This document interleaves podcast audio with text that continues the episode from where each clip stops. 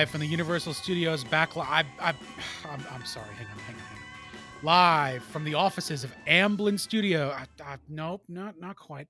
Live from Neverland. This is Austin Danger Podcast, the only randomly curated Austin Powers podcast on the internet. I'm Kevin. As always, I'm joined by super producer extraordinaire McKenzie Wilkes. Hello. McKenzie, this is one of the biggest weeks in Austin Danger podcast history.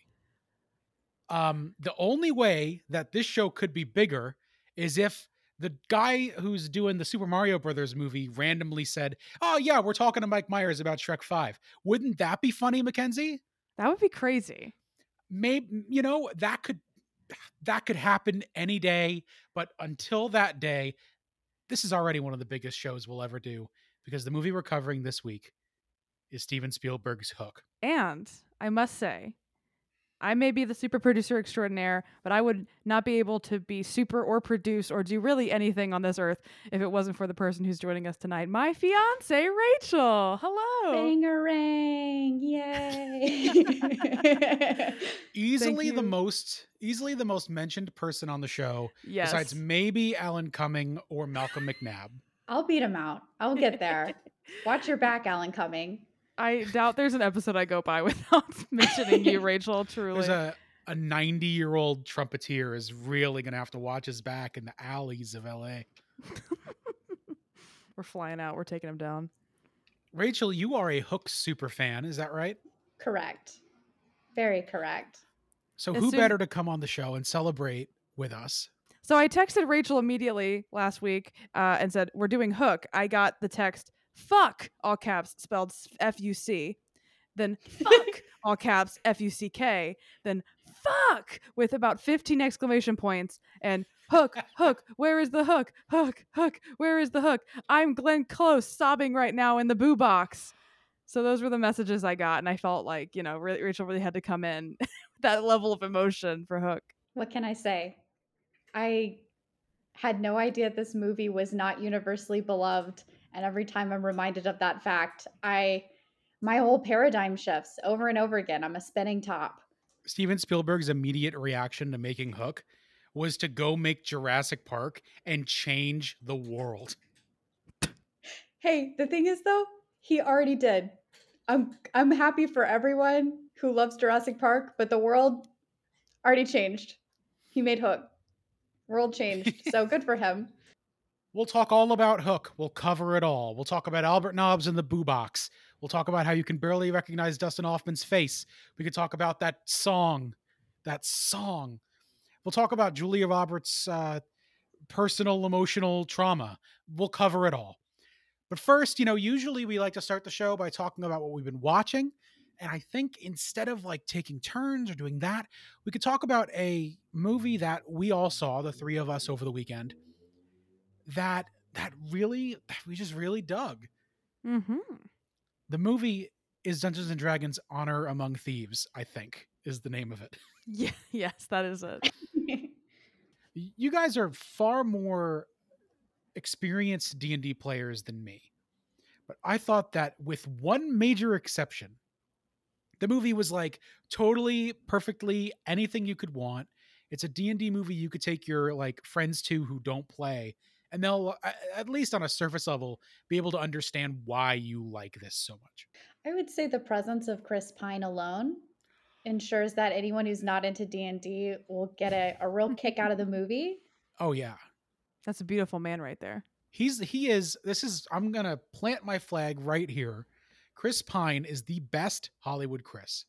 Period. He is. He is. Absolutely. Period. He Why can do that's anything. controversial? I don't know. People have their passions for Evans and Hemsworth, you know. They have their passions for for The other one too. moving on. Moving on. um, For Mario. They, they are they're passionate about Jesus Christ. Okay, let's move on. but he's a movie star. I love him. I mean, the whole cast is great. Even the people I'd never seen before, the actress who played the Tiefling, I'd never really seen her anything. She was great. Um, you know, I haven't really seen that um the paladin actor whose name I would butcher, but he I've seen him in Regis Jean-Page? for like an Page? episode. Yeah. It's not. It's surely not Page. I don't know why. I, it is Paige. It's Page. I would Page. Regis Jean Page. Regis Jean Page, the Paladin. Balaji. Uh-huh. He he was so good because he nailed that like self-serious paladin bullshit that like like they all kind of had the archetypes of like someone's first D&D character but not in a bad way like not in like a like that paladin is absolutely the self-serious really devoted to his tenants kind of paladin that someone would play on their first go around and like that's not bad and yeah I, as someone who's been playing for a good chunk of my adult life i loved um hearing all, all the references to the the lore of the forgotten realms and Faerun, like all the different cities the Hearing the Factions. word Waterdeep come out of Hugh Grant's mouth, that was great whole new reality. whole new reality. And yeah, I loved like, you know, the the big bads were characters who were pulled from the lore. I loved the the Harpers and the Emerald Enclave, and just it was fun for me as a person who knows the lore to hear the lore as well as just see how I don't know. It just really f- captured the essence of like playing with your group. Like it's fun, it's goofy. You have to pivot quickly because your plans almost always go wrong. But then you think of this really amazing creative thing that your DM has to roll with. Uh, so yeah, especially the ending, which I don't want to you know spoil i think that had a lot of that energy of like we're flying by the seat of our pants and we're doing the best we can uh, and that's really what d&d is and so i think it really captured that energy that essence the vibes I loved the mimic. Tongue of the mimic was great. Um, there there are actually there are actually two things. The Podzilla guys did a I, I think it's a Patreon exclusive episode on this movie, and it's great. People should check it out and uh, support our pals. But uh, bards are magicians, right? Mhm. The music is magical. And while I'm happy we got singing Chris Pine at all, when are we doing Into the Woods? I would have liked to have Boom. seen um between that and like bardic inspiration come into play. I would have liked to have seen, you know, some more of that. Yeah, I I was said that we were talking to a friend last night. Um, we both are currently he's our DM right now in a game that Rachel and I are playing together. And I also pointed out that like it was confusing to me that as a bard he had no magic. But Rachel, you kind of had a rebuttal to that. I mean, it is a rebuttal. If it is the rebuttal, I don't know. But I think that without spoiling anything, another character's magical abilities are kind of his arc, his narrative. So maybe they wanted to make sure like he's the magic guy Yeah. and Sure, he will I be get it. the magic guy. Whereas Chris Pine, he's going to be Chris Pine no matter what. Because paladins are also kind of magical, and I don't think we saw him utilizing a ton of magic, really. He did. He used he used a calming magic at a pivotal intro. Like his Mhm. introduction is him using like a kind of magic, but even then, it's not. I get to your point. That is a really good point because you have to explain these things very clearly and succinctly. And bardic magic and uh w- s- s- wizard magic are different. Sorcerer, yeah. They're different. A sorcerer, I don't. Hey man, I mean, I only played this game for two years and it gave us this podcast. I I don't know. There's also um I've been seeing the director of the film has been posting a ton of amazing videos on Twitter of the uh, practical effects in the film that are just amazing, like the full. Aarakocra suit, the Tabaxi baby robot. These aren't spoilers; these are just creatures that are in D and D that you'll see in the film, um, and they're all practical suits and effects and It robots. feels like a cool callback to like those fantasy movies with practical effects on set in real time that are a magic all their own. Yeah, like I feel like, and we, you know, we shit on Marvel a lot on this show, but I feel like, you know, there's a difference between the dome and a set that is built and lived in and production designed and looks real because it is. Um, yeah, I think it just brings a new level. I- I just love that blockbusters are leaning more into that, are leaning more into how movies used to be made. Uh, because I feel like Marvel's just had such a oversaturation that the wheels are beginning to fall off, and these blockbusters are kind of reclaiming themselves. And I think Dungeons and Dragons is a great example of a of a really great, just like early summer, you know, spring blockbuster. Yeah. As always, solidarity forever. Unionize CGI artists. We believe in you. Yeah, let's get a strike going for the VFX artists to get them like Boom. fairly compensated, but even just as important, I'll say, because obviously that's key. Uh, let's let's get let's get studio management who knows what they want early Mm. and and can plan to execute that instead of making changes and shooting 45 minutes of Julia Louis Dreyfus and whatever else. Um, anyway, anyway, the, the the grudge you have against Julie Louis Dreyfus is so funny to me. She's No, your- Julia Louis Dreyfus is one of the greatest actresses. She's in the boo box right who has ever lived. Kevin Feige is in the boo box for trying to make this happen. They're trying to make her Amanda Waller in Suicide Squad. We're getting we're getting uh, way out of the. For from here on out, we need to have like an official Austin Danger podcast boot box where we put the people that we that are on our shit list, and Kevin Feige is in the is in the ADP boo box right now. Look, one day there's going to be a, a way for you to watch Kevin Feige get put in the boo box in real time on this show. It's a long way from now. We would have to have done every other superhero movie that has ever been made before 2008, That's true. but we will. the arc of One time day. bends towards justice. One day, Bingo. We go. your time Here is we go. coming, Kevin.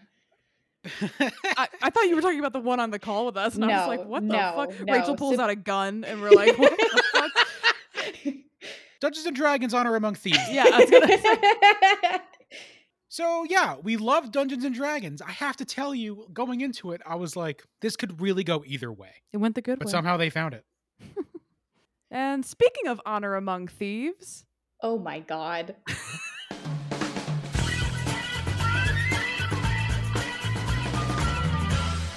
Whooped it. News. What does it all mean, Basil?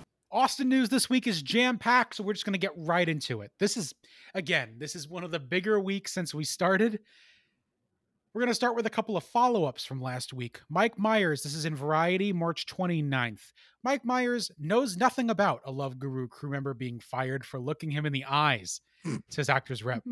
Everyone, of course, remembers the morning show DJ or whoever that guy was who was hired to be Mike Myers' bodyguard, looked him in the eye, and received word that without a word said to him by Mike Myers, was fired from the Love Guru.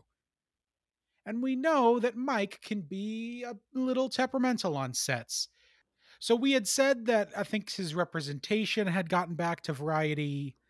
A rep for Mike Myers told Entertainment Weekly Mike knows nothing about this, not aware of anyone being hired or fired. When Variety asked them again, and they pointed them to the accurate quotes published by Entertainment Weekly. So there's right. that. That's the story. They're continuing to say, hey, we don't know anything about it. there we go. So that's the follow up to that. Kind of nothing really. Uh, life goes on. No one knows anything about it, I'm sure. I'm sure even if he did know about it, he forgot about it. Life goes on. Speaking of life going on, last week I said an awful lot of things about Austin Powers and Goldmember star Gwyneth Paltrow. Um, I don't regret most of them, but I do think that at the time, the nature of her skiing accident trial was unbeknownst to me.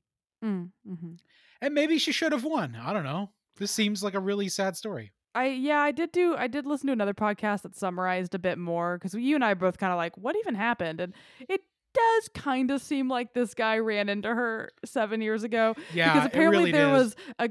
Uh, apparently, they were able to pull texts that Gwyneth sent her friend of that who she was with. Where the day before she even knew she was being sued, the guy ran into her. They, you know, it happened. She texted her friend like, "Wow, that guy really ran into me, huh?" So like, you know, she didn't even know she was being sued at that point. There was a lot. And like he was saying he can't go to wine tastings anymore because of the brain damage he's sustained. And that's easily proven false. So yeah, she did win a dollar, right? She she only counters she counters It for a dollar well- because she probably didn't give a single fuck. I mean, she I think legal fees as well, but yeah, Legal fees and a dollar. which is like to her like nothing. So it's like, I think that was very nice of her to not counter sue him with for more, probably.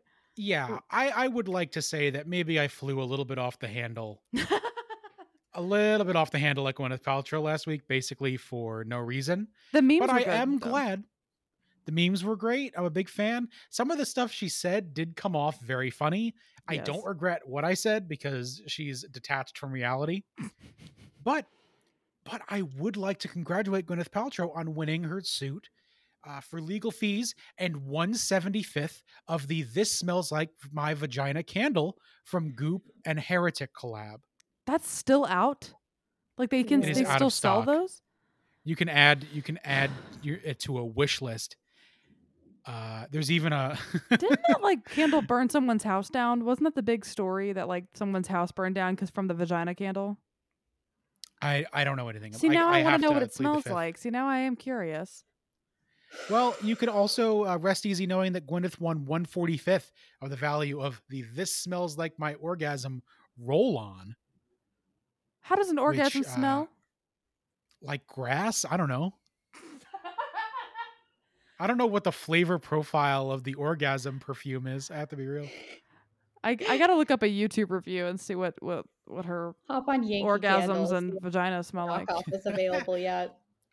What What's most important about this, and we'll come to a close with the Gwyneth Paltrow, is that when she walked up to him, she's leaving after the sentence, the Oh sentence, after the verdict, and she comes up to him, and this is why I'm not so sure I regret what I said. She goes, "I wish you well." What the fuck is that? Kind of creepy. Very creepy. I feel like you ought to know starts playing when she walks out of the courtroom after saying that. I wish you well. I feel like that's goop speak for like you sleep with the vagina scented candles tonight. oh, I love man. Goop speak. Goop She's gonna consciously uncouple that man from his soul. Consciously a couple. Love Goop speak. Yeah, so that's Gwyneth Paltrow news. Last but not least is the biggest story that we've ever covered on the show because it it it is something in production that is substantial. Hmm. Uh, certainly the biggest news we've covered since the Pentaverate almost a year ago. The new Mario movie is out, and uh, the founder of Illumination, the company that made that movie, is on is, is doing rounds, giving interviews about it. As you're hearing this, you may have seen the Mario movie. I think I will have, but that depends on if my mother wants to come in for Easter or not. It's Wednesday night, still hasn't decided. So, anyway, all of this to say, Shrek 5 got teased by this grown man. Uh, Illumination and DreamWorks are partnering together on a bunch of different projects, and one of them is a Shrek 5. Here, here are some of the quotes. And and, and uh, before I read these quotes, I just want to say they feel very clickbaity and, and weird Mm. the way that this has been plucked out because what you want to hear is they're going to make Shrek 5 and they're announcing it. Yeah. And what I'm seeing is they're thinking about putting it together. Let me just read the quotes. It's not that dissimilar to the process that we went through with Mario, where you look at what the core elements are that audiences have loved and you do your very best to honor those core elements. And then you're hard at work to build story elements and new characters that take you to brand new places. The original cast, referring to Shrek, is a huge part of that. We anticipate the cast coming back. Talks are starting now, and every indication that we've gotten is that there's tremendous enthusiasm on behalf of the actors to return. So, uh, I don't want to spoil the movie because it's a really special, wonderful movie, and it's on Peacock, and you should watch it right now. But viewers of Puss in Boots: The Last Wish, yeah. not even because of anything that happens in the movie, but with the tone of that movie, with the fairy tale jokes. I was watching it. I've, I said on the show late last year when I watched it, these guys are ready to make Shrek 5. And now we're starting to see the wheels start to turn. Rachel, McKenzie, your reactions. I, Rachel, Rachel and I watched Puss in Boots: The Last Wish as well, and there is a bit of a tease or a hint that they're maybe thinking of Shrek Five at the end of that movie. And yeah, Puss in Boots: The Last Wish is amazing. I love the animation style. I love the heart, the humor. I, if it's like these writers and these animators making Shrek Five, I am there opening weekend. Like, uh, and also prob because I will have a podcast obligation probably to see it opening weekend as well. But yeah, like I, I loved it. I was like ready. I agree. I as soon as it got done, we and Rachel loved it right, honey? I know I I don't want to speak for you, but I know we both also really dug it. and- Hey, if you any kind of parable of death and I'm in. Let's be true. real. If they're going to give me another Shrek parable of how to face your own mortality with dignity and care for the people around you, I'm all in. Well, the other thing is, I really like Illumination stuff. Despicable Me has a big old place in my heart. I love those those little guys.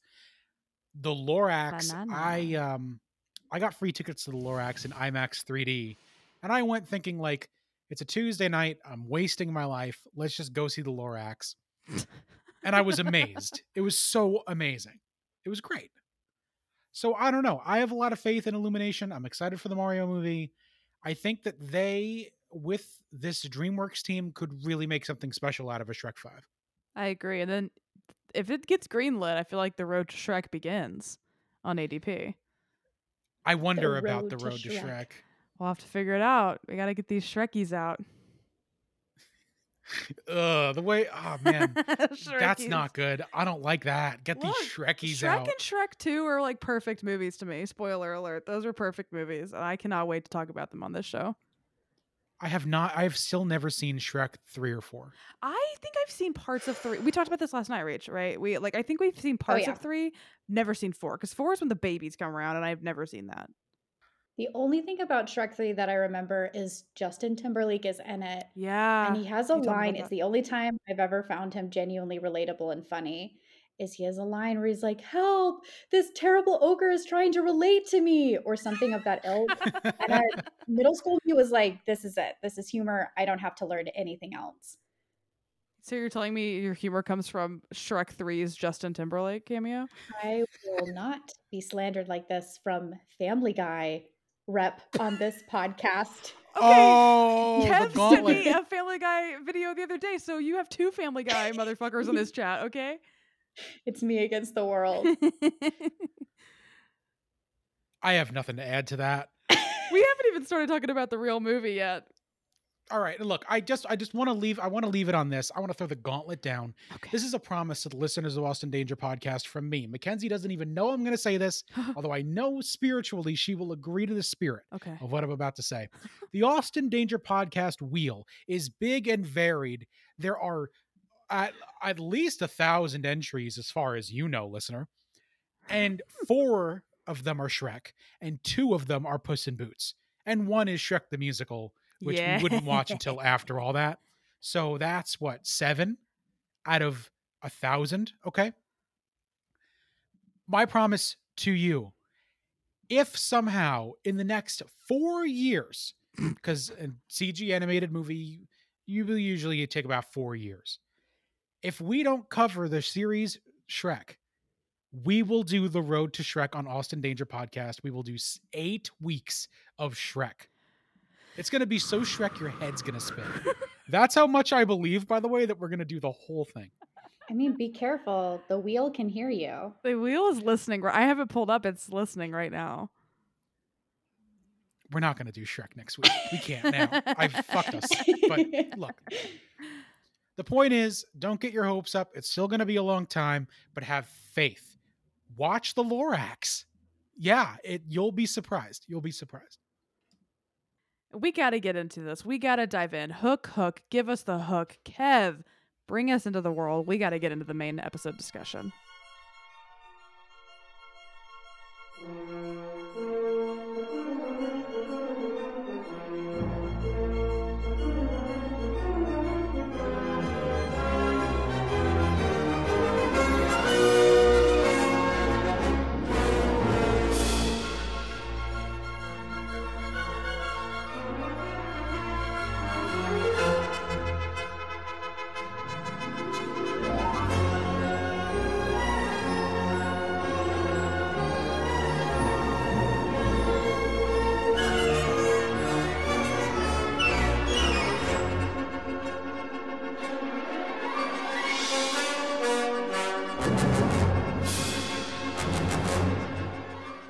Peter Banning is a corporate lawyer who just doesn't have time to pay attention to his kids. While in London attending a charity benefit for his grandmother in law, Wendy Darling, Peter's children are kidnapped, and a ransom note is left by a man named Captain James Hook. Grandma Wendy urges Peter to forego the police and rescue his kids himself because, get this, they string you along for 35 minutes before saying the name Peter Pan. Peter doubts that he's Peter Pan from the jump, and even after Tr- Tinker Brockovich brings him to Neverland, right on the doorstep of Captain Hook. Hook, shocked to see a strange old man in the place of his former foe, is convinced by Tink to give Peter three days to train for battle. Tink brings Peter to the home base of the Lost Boys, who are still around, and their leader is Rufio, a uh, strange child. Over the course of three days that feel like 15 years, the boys teach Peter Pan everything that he had forgotten over the years. There's also some creepy uh, romance shit with Tinkerbell, which we'll get to. Also, the movie stops cold for five minutes to show us the origin of Peter Pan, that he had uh, had, had been Wendy's companion and loved Wendy, but had chosen to become a real boy uh, and a real man and grow up when he saw Moira. Young young Wendy is played by Gwyneth Paltrow. Mind-boggling. Long story short, all of a sudden, after a long time, Peter finally gets in the swing of things. He's able to imagine grand feasts and best Rufio in uh, in insult battle.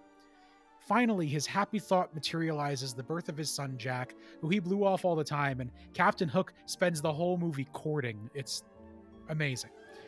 Anyway, now that he's able to fly, and with the combat skills the Lost Boys taught him, Peter kicks ass, and the giant statued corpse of the famous crocodile puts an end once and for all to the man known as Hook. Bob Hoskins plays Smee.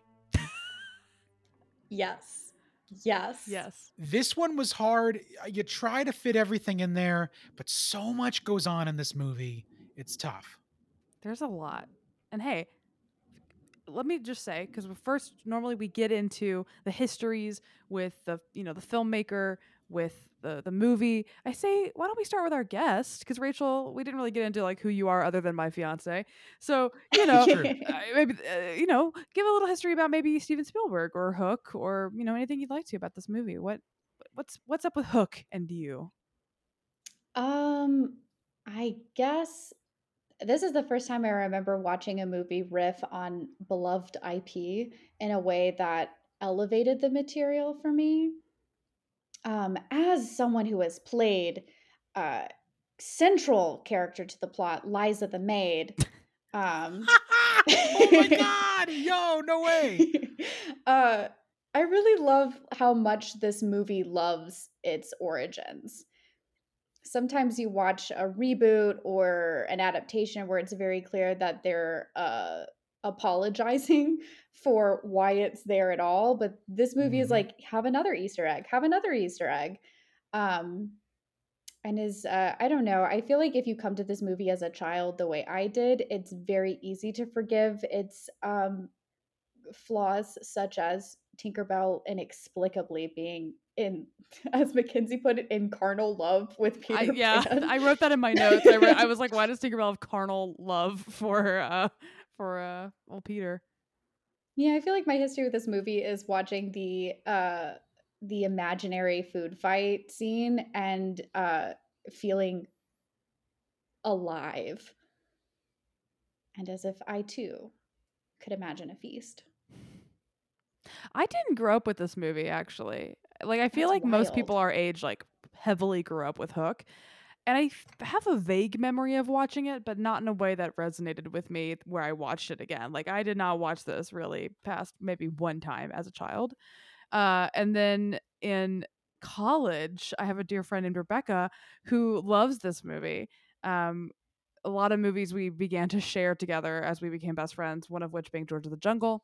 Um, but a big one being this, and really the me- the reason why we loved it so much is because we would constantly imitate Liza when she has her hand on her forehead and it's shaking, and she goes, "And the children were screaming, the children were screaming," and we used to say that basically all the time. Um, so Hook became like a, a, semi regular film I watched in college. Um, still like never an all time fave, and then I began dating someone who loves this movie, and so we watch it pretty regularly because my fiance, as you just heard, loves this movie. So, uh, Kev, what's your history with Hook? I didn't see Hook until 2020. My truth. Oh. I just had never seen it. I never run into it. I was also not a big Peter Pan fan. Mm. I was just like not never really into Peter Pan, so that was not attractive to me. I had my own Robin Williams movies like The Birdcage, which we did earlier this year, or in my angry teen phase, uh, the Bobcat Goldthwait movie World's Greatest Dad, which I loved a lot. I will say I loved. Uh, I've been thinking a lot about why movies that feel like this one resonate with me, and it's because the first movie I saw in theaters was Batman Forever. And while I didn't love Hook as a kid because I just didn't see it, I didn't have access to it. Mhm. I certainly loved Batman Forever, and there are s- many similarities to how this movie is made that blew my mind on this rewatch. So I I had like very little history. I really I enjoyed it 3 years ago as an you know as an adult. but uh you really got to grow up when we grew up to get the most enjoyment out of hook i feel like because there's we'll get into it there's a generational divide for Mm. sure What do you mean by that? Do you mean like kids who are like Zoomers are just like out on Hook? What's the what's i the think no Zoomer the opposite. coalition on Hook? opposite. Really? i don't know what the children think about anything anymore. I am look look even when i was in in my prime of relevancy i didn't know what the fuck was going on ever. Please make no mistake. The young children i have no idea. There are people with very important like i i don't know man. I don't know these children but but my my was the opposite where the millennial kids love hook and they love the adventure and they love the scope of it and everything and if you're an adult you'll come in with a with preconceived notions is the is probably why this happens and leave with like a fun family adventure uh, looks like it was shot in a warehouse feels like a, almost a riff on batman uh, 90 hours long and just dense and weird and a bit more straightforward than spielberg's other movies thematically it would seem to an adult like a step down and that's the that's the barrier Mm, and spielberg even thinks this about this film that's wild. It's also just unbearably earnest. Like there are multiple moments where like even as a kid I felt like I had to hide my face in the pillows because it was too much for me.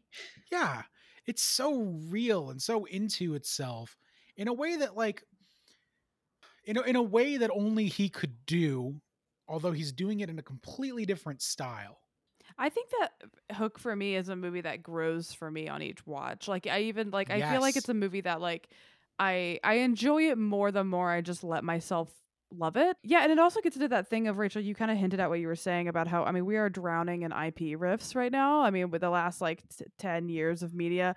And so I think that watching it in 2023 I can see people being exhausted by it because it's like, "Oh, this happens all the time." But it's like this wasn't happening as much when this movie came out. You know, this movie did feel unique in a sense because it wasn't we weren't I maybe maybe I'm wrong. I wasn't technically alive 1991, 92.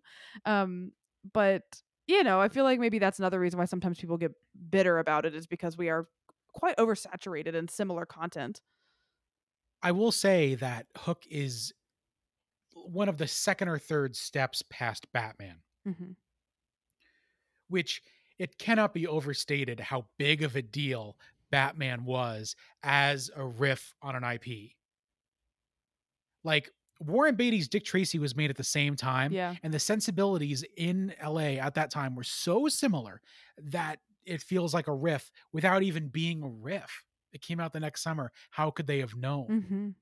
So it does benefit from being at the beginning of that wave that crashed on the shores of our lives and uh now we live in a hellhole of the same old the same old stuff.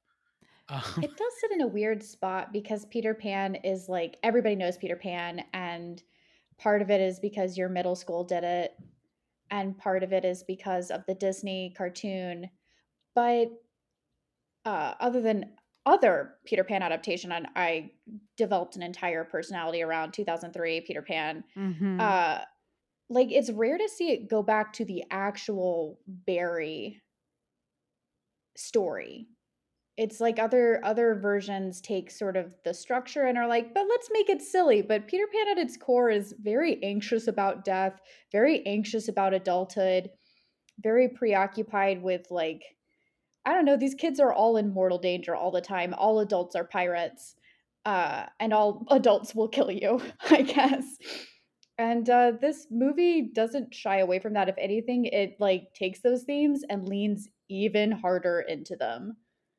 I think that might be why, as a kid, I was really confused by this movie because I think I remember being little and being like, "Is he actually Peter Pan?" I don't get it. Like, I, I think it went really over my head as a kid because I couldn't quite tell what they were trying to do. And obviously, as an adult, I now see, uh, yeah, there's a un- there's a very unique quality to it. Rachel with J.M. Barrie is a character in this world, like the man who wrote the book. It's just like some guy some who was their neighbor who- was like, "Oh, it sounds like you had a fun time." like insane lore choice, but like interesting to give him a place in the story and almost canonize the story of J.M. Barrie a bit in an interesting way. Yeah. Maggie Smith, Dame Maggie Smith's Dame. reading of like, and James, uh, what was it, Mr. Barrie, Sir James next door. I was like, that's so cute because for the for the real life version of Wendy in this story, he was just like Sir James, Mhm. the guy who was interested in the thing that they said that happened to them that their parents were like, I don't think that actually happened. Weird that you disappeared, but since you're back, we simply won't unpack any of this. And I guess the like half a dozen orphans you brought home. The man who sold our lives, J.M. Barrie. yeah, truly, we saw no money from that. Uh, we, uh, well, I mean, it seems like she's. It seems like she's rich in some way. Hospital. Yeah, that townhouse is who. that's a. It's a beautiful house. Can I do the I'm not, I'm not too worried about it. to guide our conversation? Sometimes I do this with movies that I, spoiler alert, like a lot of, and there's like one or two things I don't like. I like. To, I feel like I like to get the negative out of the way. And I gotta say, That's a that's a good my idea. two major problems with Hook is, as mentioned, I hate Twink, Tink's carnal love for Peter and that romance subplot choice. combined with the fact that he's married and also his grandmother, quote unquote, has also a thing for him. The the the, the sexual politics in this movie fuck me up. And I hate Rufio dying. Rufio dying feels so pointless and it makes me angry.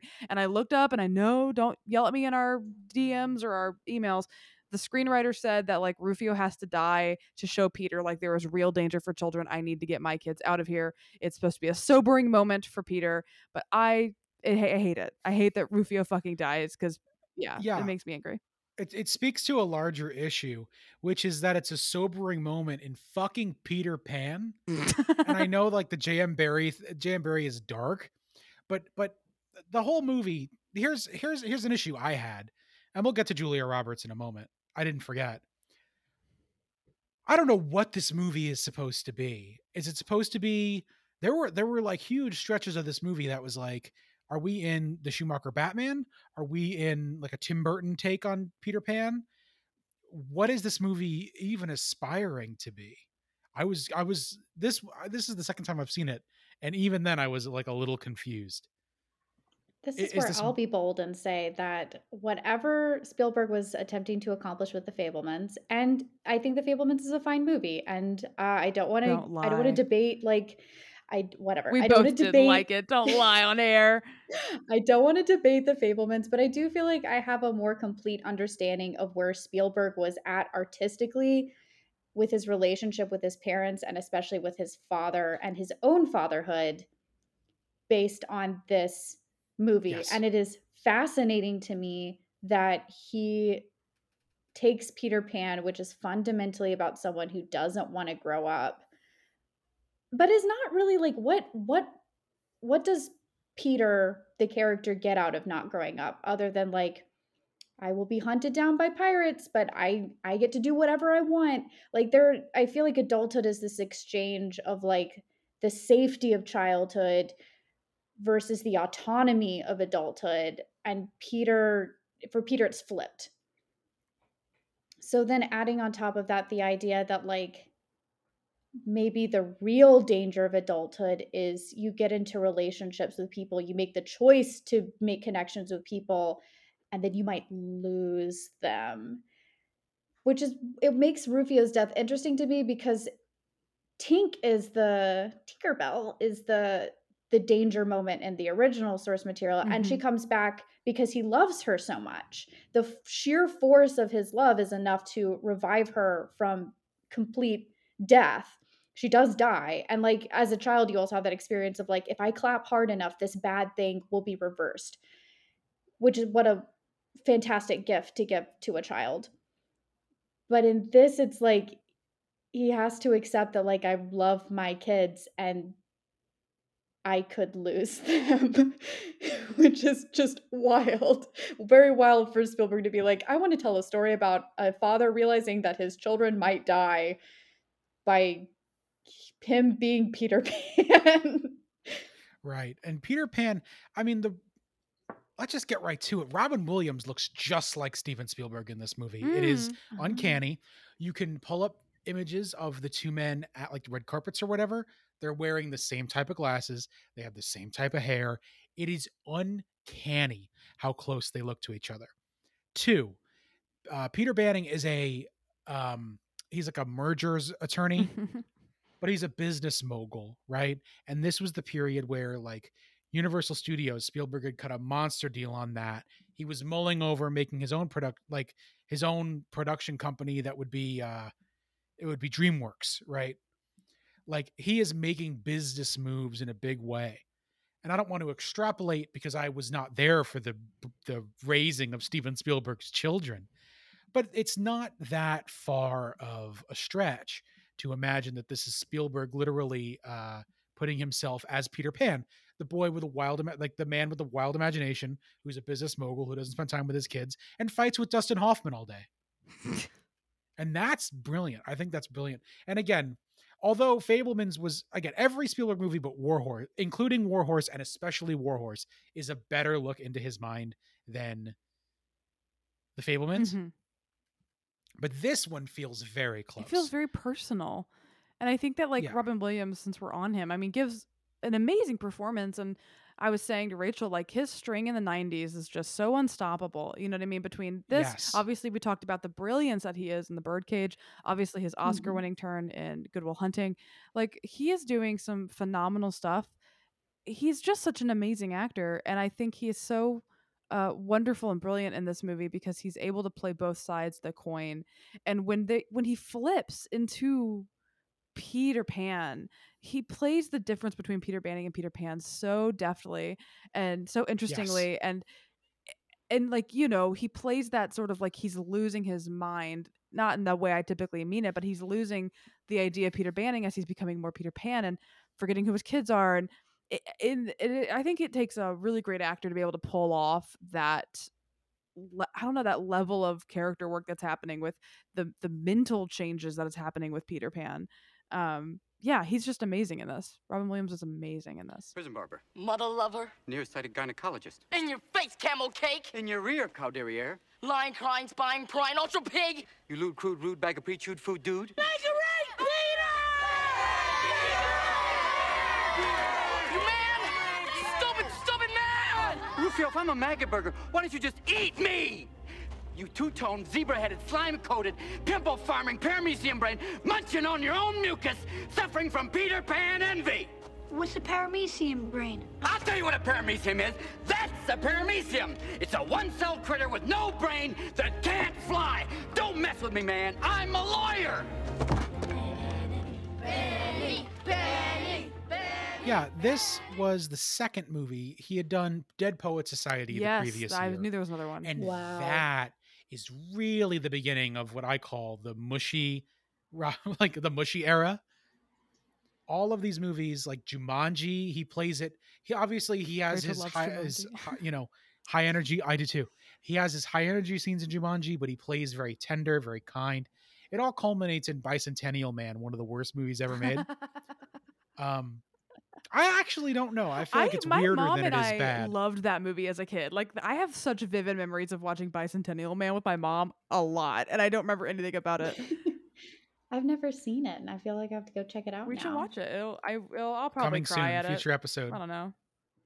I always fall on the side of like I feel like Jumanji is similarly maligned in terms of like child IP. Robin Williams is there, complicated uh feelings about childhood, but did we like it? Sources vary. But he just is in this he like he's so I don't know, he's so open, he's so he plays he plays the the he goes to to the extremes well because you have the childishness of Peter, you have the forgetting, you have the like joy of rediscovering, but he also plays a dad who really doesn't know how to be a dad to the kids that he has really well. You can see him trying to connect with his son Jack in particular, and it does feel very raw and real even when he's saying objectively ridiculous things like when he snaps at jack like don't be such a child.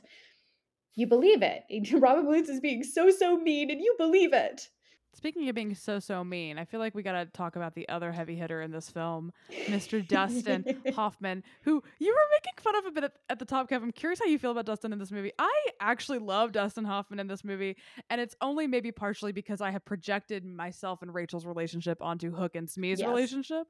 Um, yes not not not Okay. not, not totally. I don't want to. Kev made a funny face. It's mostly the part where Hook is like, "I'm going."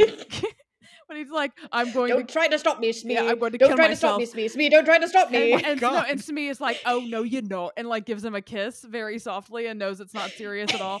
Um, that is what Rachel and I joke that we are because one of us will just be like, "Ugh, I want to die," and the other one's like, "No, you don't." Kiss. that's that's kind of our relationship. So, um, but yeah, Dustin Hoffman, I love him as Hook. I think he's fab as Hook. I think he's having a good time. He's he's a weird actor, but like He's most dressed to here's the, the thing. nines. He's one of those actors who every time I'm like, I don't like Dustin Hoffman, but then every time I see him in something, I'm like, do I like Dustin Hoffman? Because you know, I like him in All the President's Men, which I watched semi recently. Tootsie, which I think is a not greatly aged film. He's actually pretty No. good in. I think th- though the I story. mean, watch Medici. Back to me if you wanna if you wanna talk about in Dustin fucking Hoffman Medici. owning it the fuck in. Oh my gosh, a show that only Rachel has watched.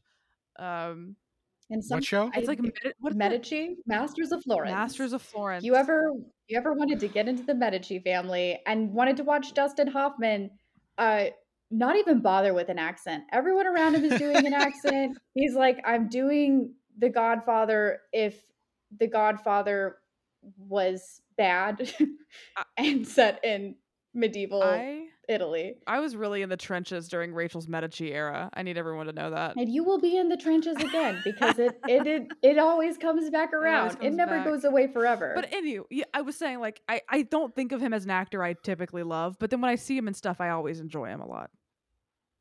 he plays he's uh, the thing is hook is the character that i associate the most with like terror of death and anxiety about death because he hates time he hates clocks he doesn't want he doesn't want that reminder and like he'll he'll create a trophy out of the thing that tried to kill him and i guess didn't for the purposes of this movie. And he's obsessed with legacy to the point that he could have an easy win. Like peter pan is just some guy now. Like you win man you win. You don't have to to do all this. But he's like no it doesn't count unless we're both at top form if we're both in good form it doesn't matter he has to be perfect it has to be perfect otherwise who am i i'm the guy who defeated some guy not good enough Can I ask a difficult question about Dustin Hoffman's performance? Please. oh boy Isn't he just doing a Tim Curry impression? the best actors are That's fair. Every I good can't- actor is doing Tim Curry. Confirmed. Demolished. I, I mean, I think Tim Curry would be a dream cast in this role. tim Curry, tim carey Tim tim, Carrey. curry Tim Curry Bradshaw.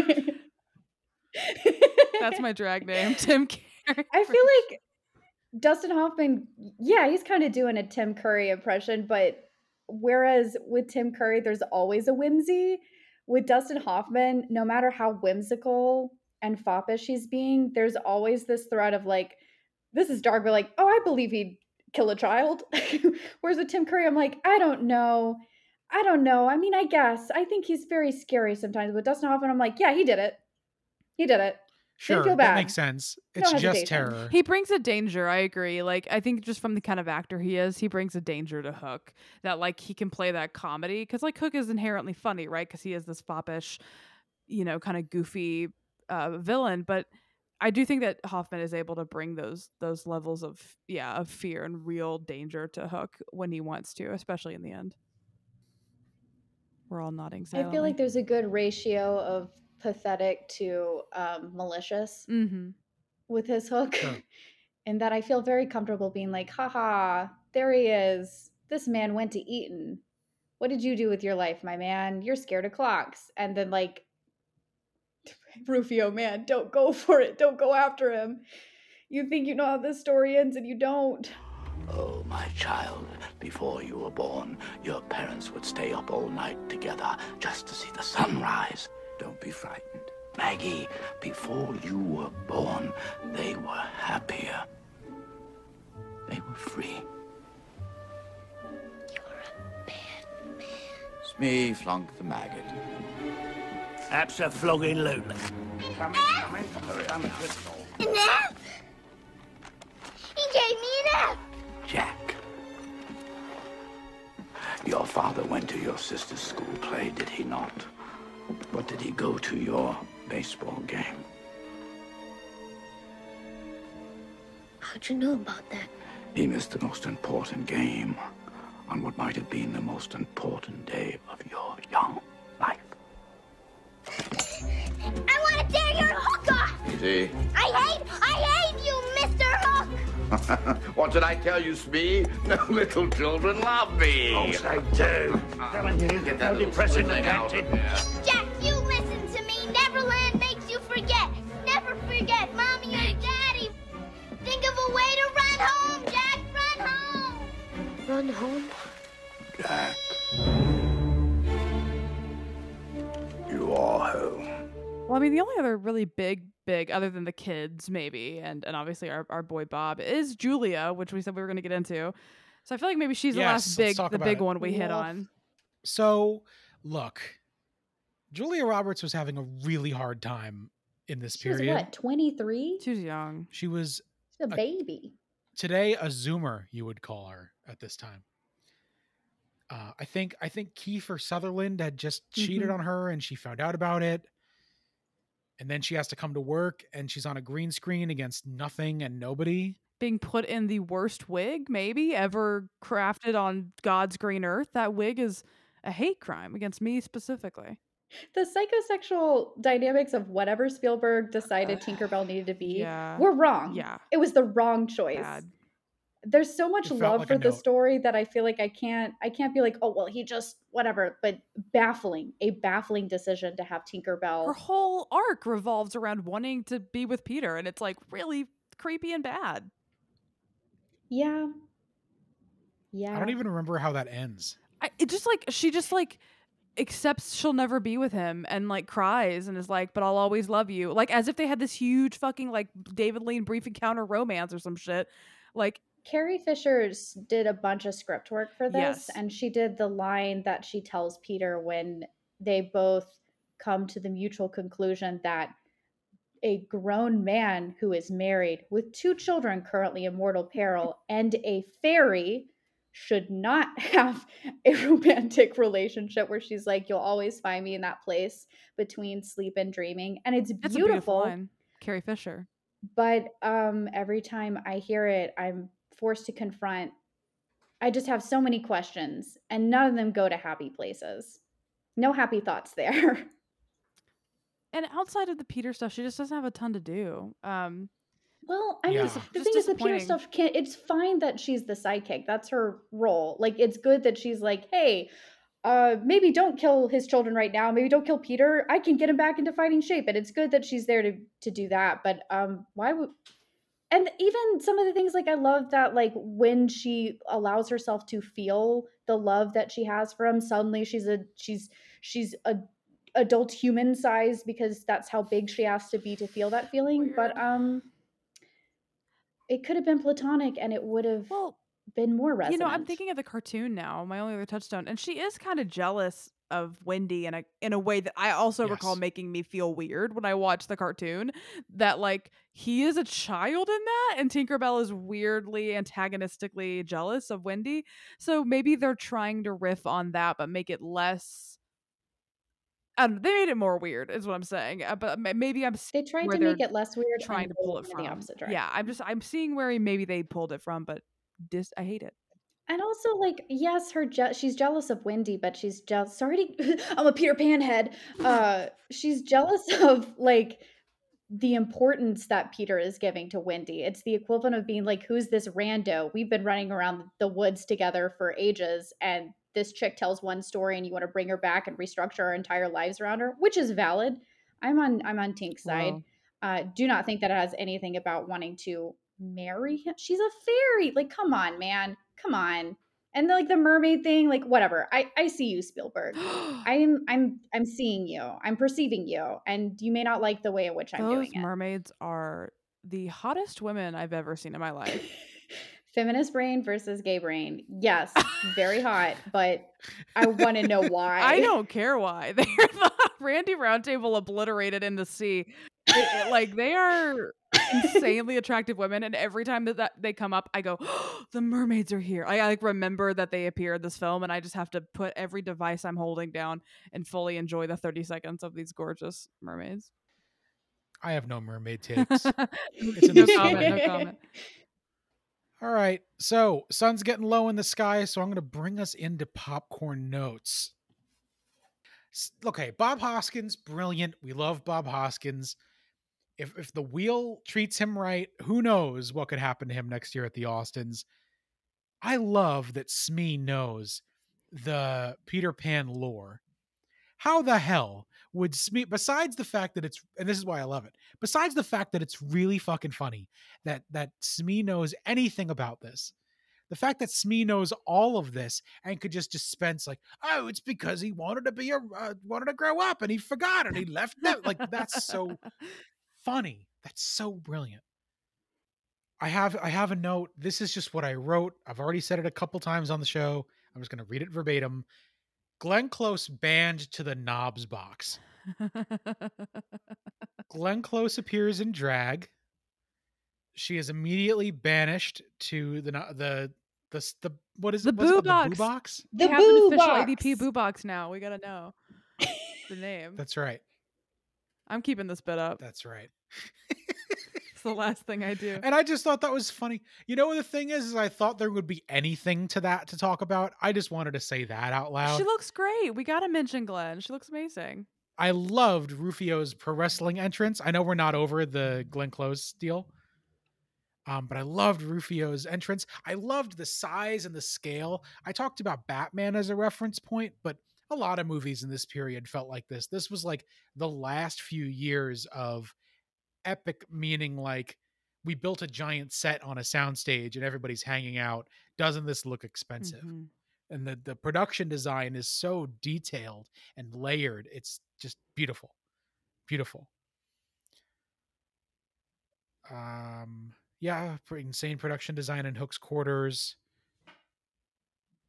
peter pan fitness montage went on for quite a long time the kids oh my god there you are peter Oh my god. It's the It's the moment. moment of the movie. It makes me cry instantly oh. when Oh. I when he says that to him. I cry instantly.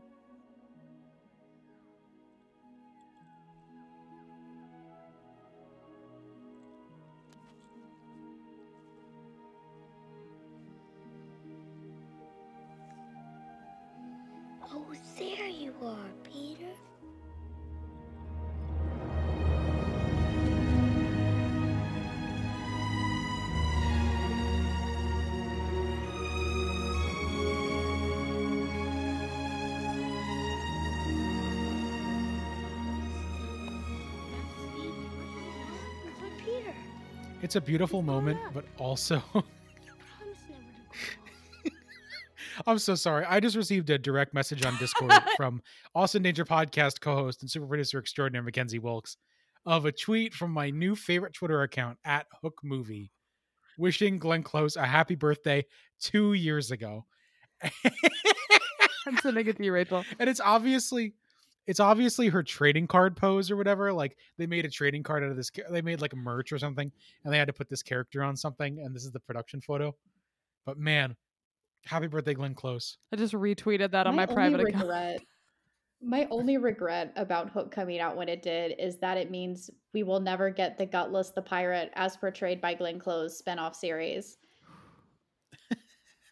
Oh The 10 hours prestige that HBO the miniseries about Gutless's betrayal. i love it yeah the kids you know that moment was cute but the kids sometimes are really that's another thing the behavior i understand that this is how the lost boys would behave but i don't know man i don't know I love the kids.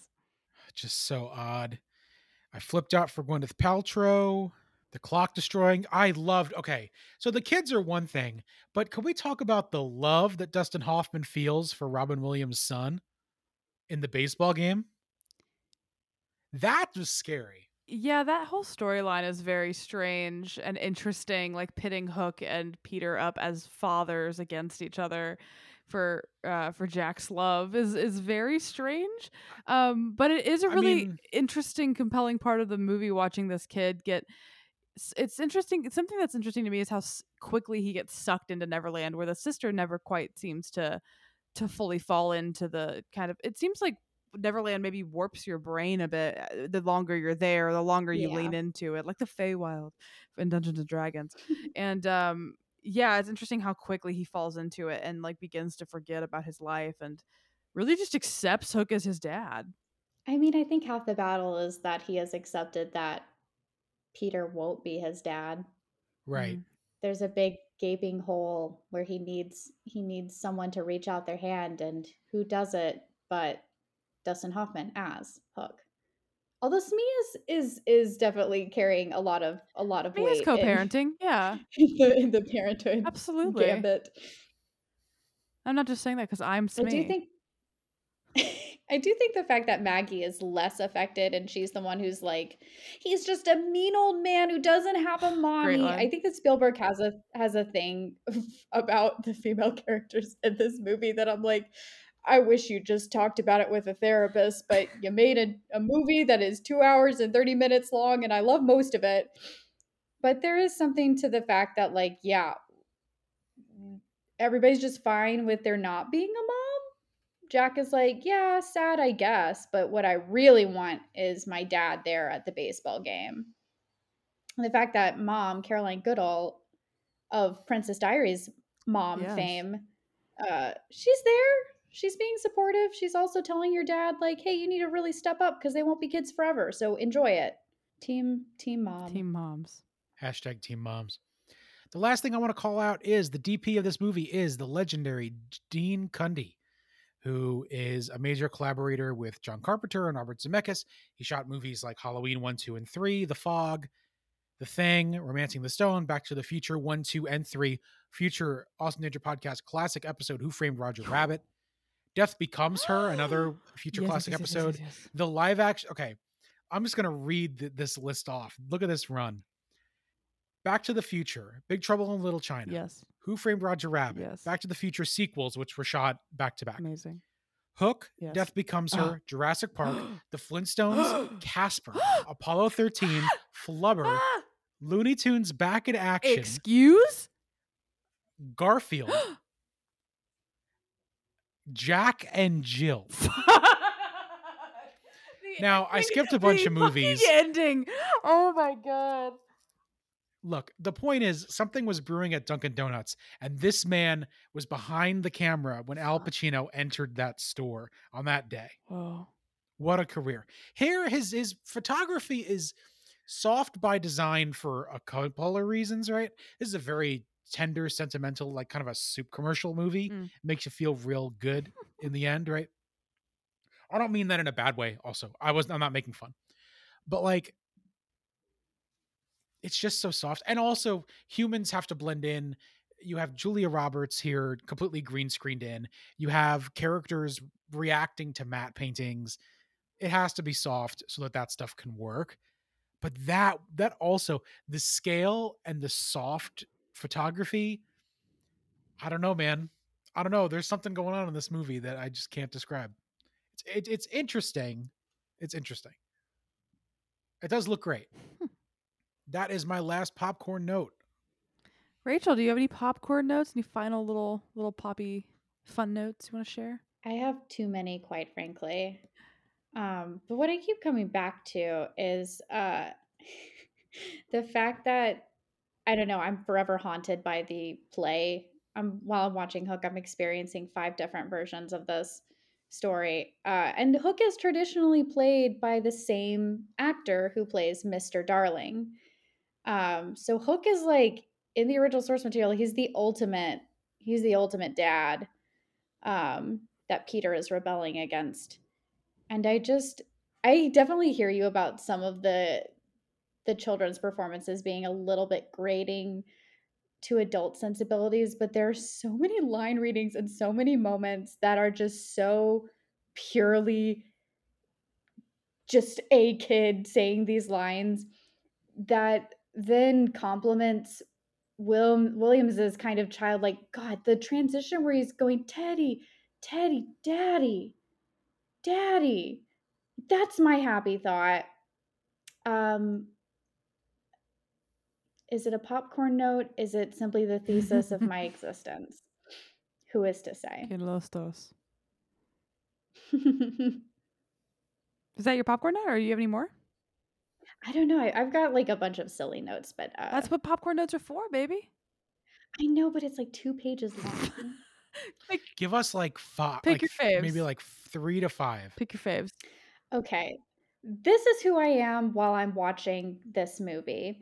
Um, I say things like adulthood becomes the realm of childish fears because you're more aware of danger and it can spiral so easily in parentheses mortality exclamation point and then in all caps why tell a child to grow up 10 years without visiting immediately followed up by robin williams just does stuff with his eyes um I feel like I'm both a child and an adult when I watch this. Like I'm instantly rocketed back to like all those big th- those fairy feelings of like my body is too tiny to hold more than one emotion at the same time and then the adult complexities of like I sympathize so much with Peter's uh feeling like he can't ever touch upon his childhood or something will happen.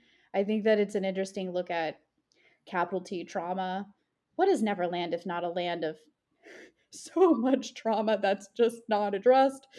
Um, so yeah, he can't go back to childhood because it's scary. He doesn't remember anything and he doesn't want to remember anything prior to coming to the real world and falling in love and starting to make adult decisions.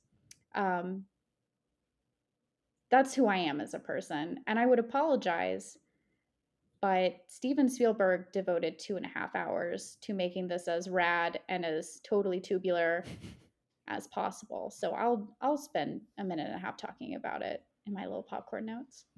I love it. I just read a bunch of dumb stuff, uh, generally, as I as I tend to do. Uh, I did write the vibes are wild because she's like, I was kind of in love with you, but also you're my grandson now, I guess. Boner killer, which I presume is about Wendy. Uh, Hey Wendy, hey Wendy, camera three. What the hell? His kids were just kidnapped, by the Um, way. Julia Tink in the dollhouse is one of my favorite set pieces. It's very subtle. It's there for two seconds, but I love that dollhouse they built her to walk around in. Uh, is brilliant looking. Every time Rachel, I'm surprised you didn't say this. Every time we watch this movie, Rachel points out to me that the two people kissing on the bridge are George And Carrie Fisher in cameos. Uh, the two people that the fairy dust raises into the air. Uh, Right. every time we watch this movie, Rachel points that Oh. out to me, and that's very lovely. Uh, you know, the connections to Spielberg with with Lucas and Carrie Fisher being a. I assume we'll get into it with the Alan Parsons Project, but a script doctor on this uh, film, really lovely. I. Literally, I'm obsessed with Glenn Close and the Boo Box. I think it's the best thing in the entire universe. Mermaids are insanely hot. I lost my mind for about you know five notes worth of notes. I do love the Lost Boys. I think the "Oh Peter, there you are" is the moment of the film. I wrote, uh, oh yeah, I love that Hook's uh, Hook has on like a night robe. He has like a night robe Yes. and a cork. Like I love that he has ways of sleeping. Yeah, I was gonna call this out. Yes. The God. So why doesn't he just take off the hook? That was what was really funny to me. Because every time he takes it off, he has to put it back on, and every time he Yeah, puts it hook, back on, there's a brief where is the light hook? show. Hook. Oh yeah, Everybody has to like Oh, ring right, the right. bell and do a parade, and then when he puts the hook on, for some reason, it's like Frankenstein's Frankenstein's monster vibes.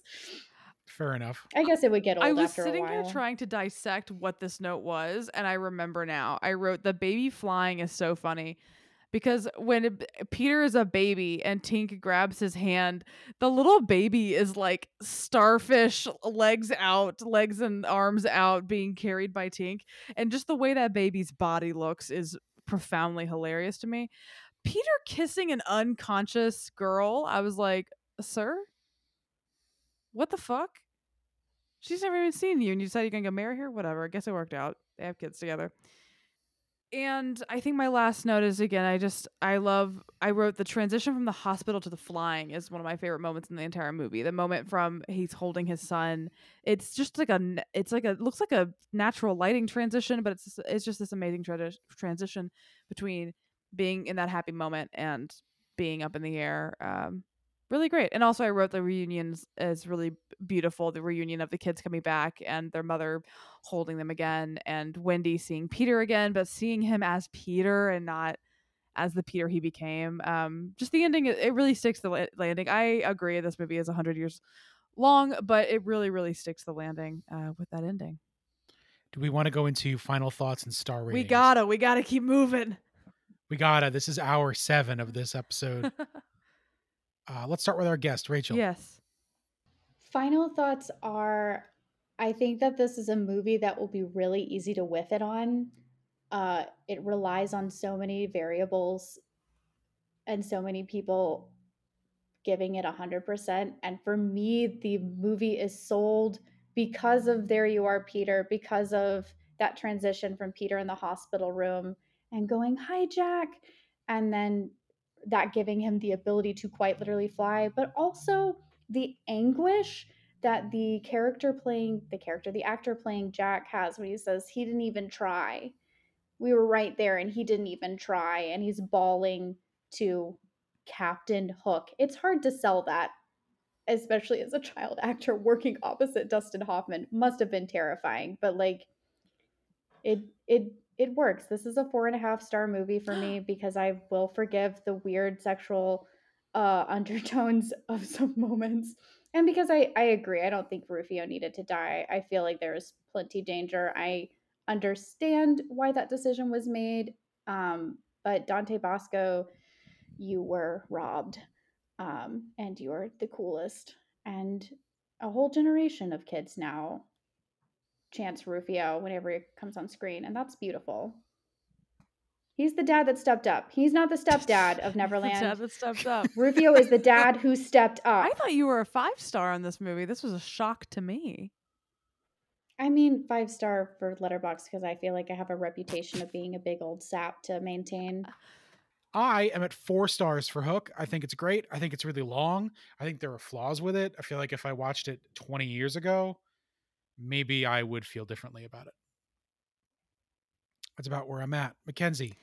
Yeah, I think last time I gave this, f- I gave it four the first time. I think the second watch I gave it four and a half. I think I might be sinking back down to four only because I, maybe the magic didn't sweep me up as much this time. I wish I could be like 4.25. Honestly, it's one of those situations because yeah, I love, I think so much of this is magical. I think that it is such a beautiful story about, yeah, yes, mortality and yes, fatherhood, but also just about like love and the way we love other people and the way we uh, are allowed to demand respect from the people who love us and uh, it's just it's a really beautiful movie and there's amazing performances. It delights me to no end but yeah i hate the rufio death.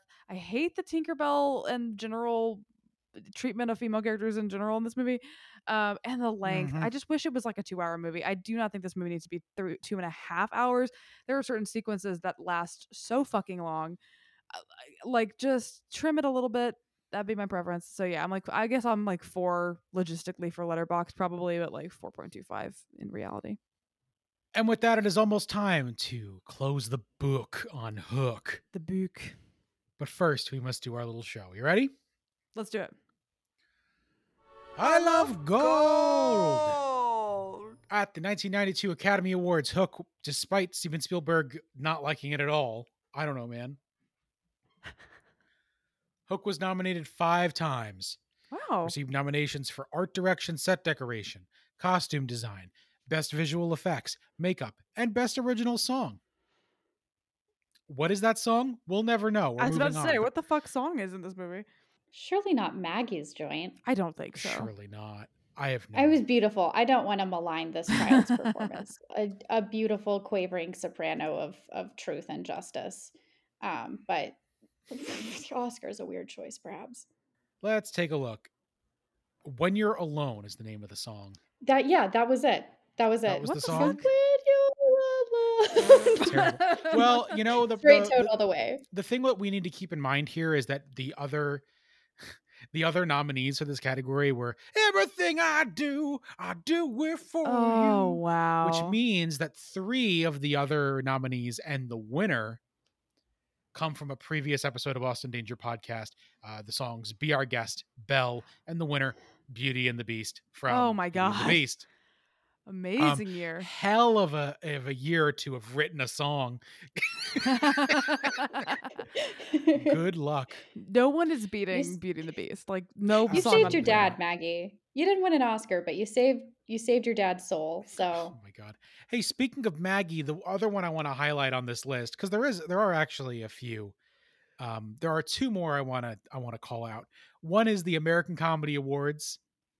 You know, we love the American Comedy Awards, and in 1992, Dame Maggie Smith was nominated for Funniest Supporting Actress in a Motion Picture.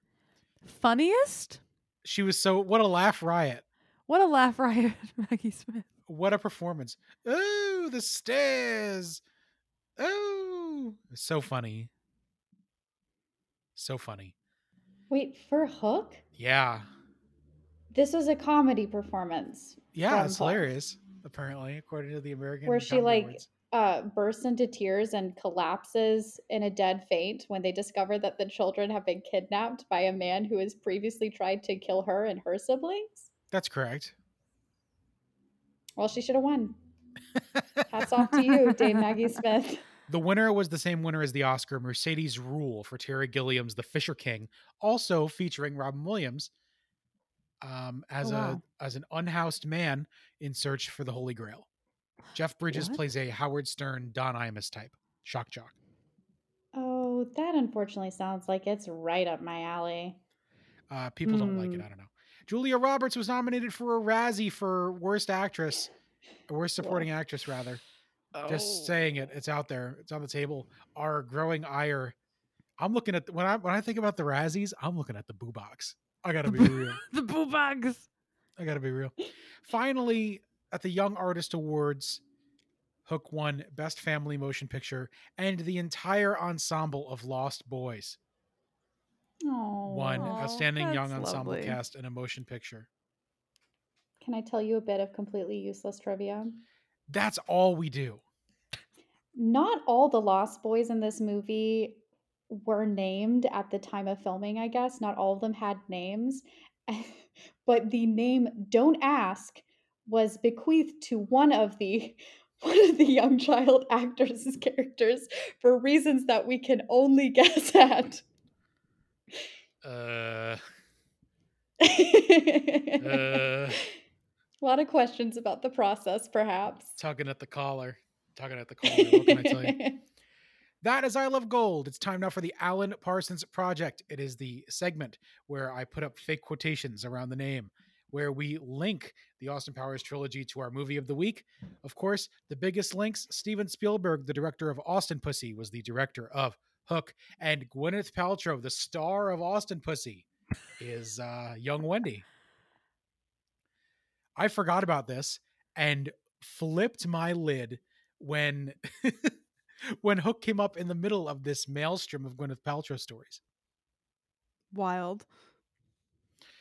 Some other names, some returning friends from the show: Malcolm McNab, ADP legend, King. Don LaFontaine, King. Gary Burritt, Luis Tulio, the flautist, and and a litany of others. There's just so many, so many. But the show I think has gone on long enough. So there you are, you're over there. We have one you over there from a friend of Rachel and I's, Becca, who says, Hook, hook, give us the hook. Hi, friends, Becca again. It's my duty to write into this one as the certified Robin Williams expert that I am, which is true. I don't know anyone who knows more about Robin Williams than Becca. Uh, Hook was a major moment in the Robin Sans, Robin Sans, as I like to call it. One of my favorite uh, fun Robin Williams facts to tell people is that in the summer, Robin was shooting Hook. During the day, he was going and doing music rehearsals for Aladdin at night. Busy man. This was also the first time Dustin Hoffman and Robin worked together after this weird years long dynamic where Robin kept picking up roles Dustin passed on, i.e., World According to Garp and Dead Poet Society.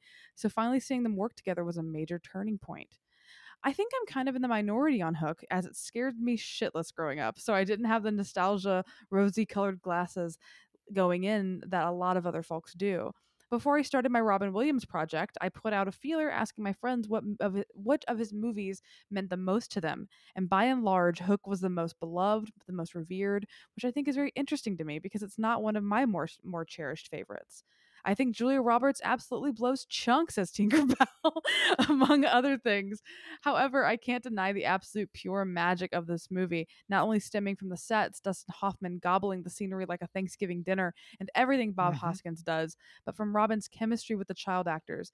Quote parenthesis if you pay attention at one point you can see him mouth a line to one of the younger lost boys i got to see this movie on the big screen in repertory last summer and admittedly fell in love with it as i'm sure i would have if i had seen it as a wide-eyed youngster i will wager that this movie has one of the top two food fight scenes in cinema history can't wait to hear your thoughts bangarang becca Hell, Hell yeah. yeah. Thank you, Becca. Thank you for you're writing in. well. Amazing letter. Thank you. I have to know, Becca, if you're listening to this right now, please write back in with takes on Bobcat Goldthwait's World's Greatest Dad, which is an extremely dark 20, uh, I want to say it's like 12, 10, 12 comedy.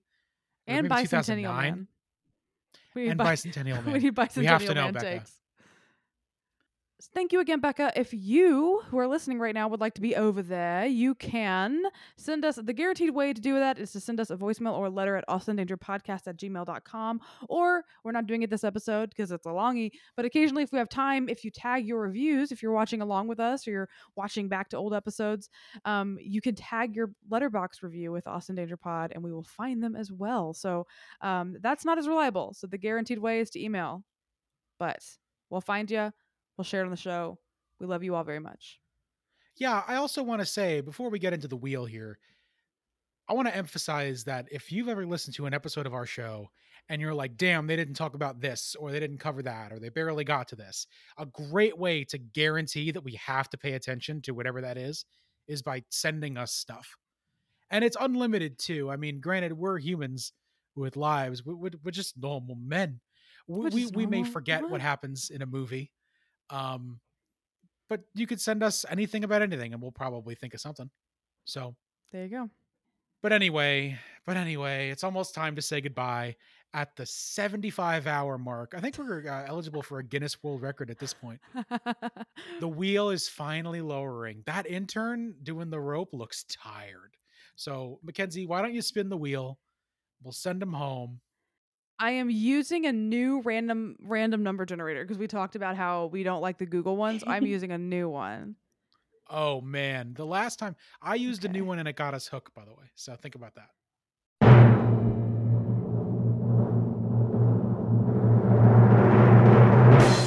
Oh my god, is this what I think it is? Hold on. so Kev, this hasn't come up in a while. Um, but we did discuss at the inception of this show if we have because we have a couple franchises on the wheel. We discussed that if we land on a later entry in a franchise, we're gonna go to the first movie. So it's like Oh it's my kind God. of so so I've landed on a later film in a franchise that we have not started yet. So this means we are starting a new franchise, and this means that like the movie I rolled on isn't technically what we're doing because we got to go back. We don't want to watch out of order. That's right. I had and- to and Google. Sorry, keep going. this is this is ama- an amazing milestone. This is the first started journey. Jeez, I can't even remember. Certainly not this year. so I landed on the 24th film in this franchise. Yo, we're Um, finally doing it. We're finally doing it. I landed on Spectre from 2015, which Oh, we're that not movie's doing terrible. Because we haven't started the James Bond journey. So I guess we are starting the James Bond journey, going back to number one with Wow. 1962's Doctor No. Milestone upon milestone. I can't. I Austin literally Danger I rolled like 74, which I saw Spectre and I was like, "Is that that fucking James Bond movie?" and, I, and I was correct. It is Doctor Whoa. Doctor Woe. I've never. s- Doctor Let Go. I've never seen this. I mean, I've seen like two James Bond movies, so uh, this is a this is a journey. You've heard it here first. Finally, after a year, almost a year and a half of me saying, gee, it would be great to do the Bond journey. It'd be great to start the Bond journey on Austin Pod. That's a great. Uh, we are wow. finally, That's a are- great Kermit. we're finally doing it. We're finally doing James Bond, uh, Sean Connery himself in Doctor No. Wow, wow, wow, wow, wow, wow, wow, wow. The wheel said Doctor Yes. I'm gonna just see myself. but that's next week. If you want to watch Doctor No, watch Doctor No. Now, we don't have a lot of time in between the episode going up and us recording it, but please, like, send us your Doctor No letters to AustinDangerPodcast at gmail.com, review Doctor No on Letterboxd, and tag Austin Danger Pod, ADP, Austin Danger Podcast, for- uh, Just pick one. let's all as a community pick one. Let's all let's talk about it. But that's all next week. We'll talk Doctor No next week. It's time for me to go to bed. So until next time, for Rachel and McKenzie, this is Kev. Awesome Danger Podcast. Peace. If you want to find us on social media, you can find us on Twitter, Instagram, and Letterboxd at Austin Danger Pod. This episode was mixed and edited by me, McKenzie. Thanks for listening.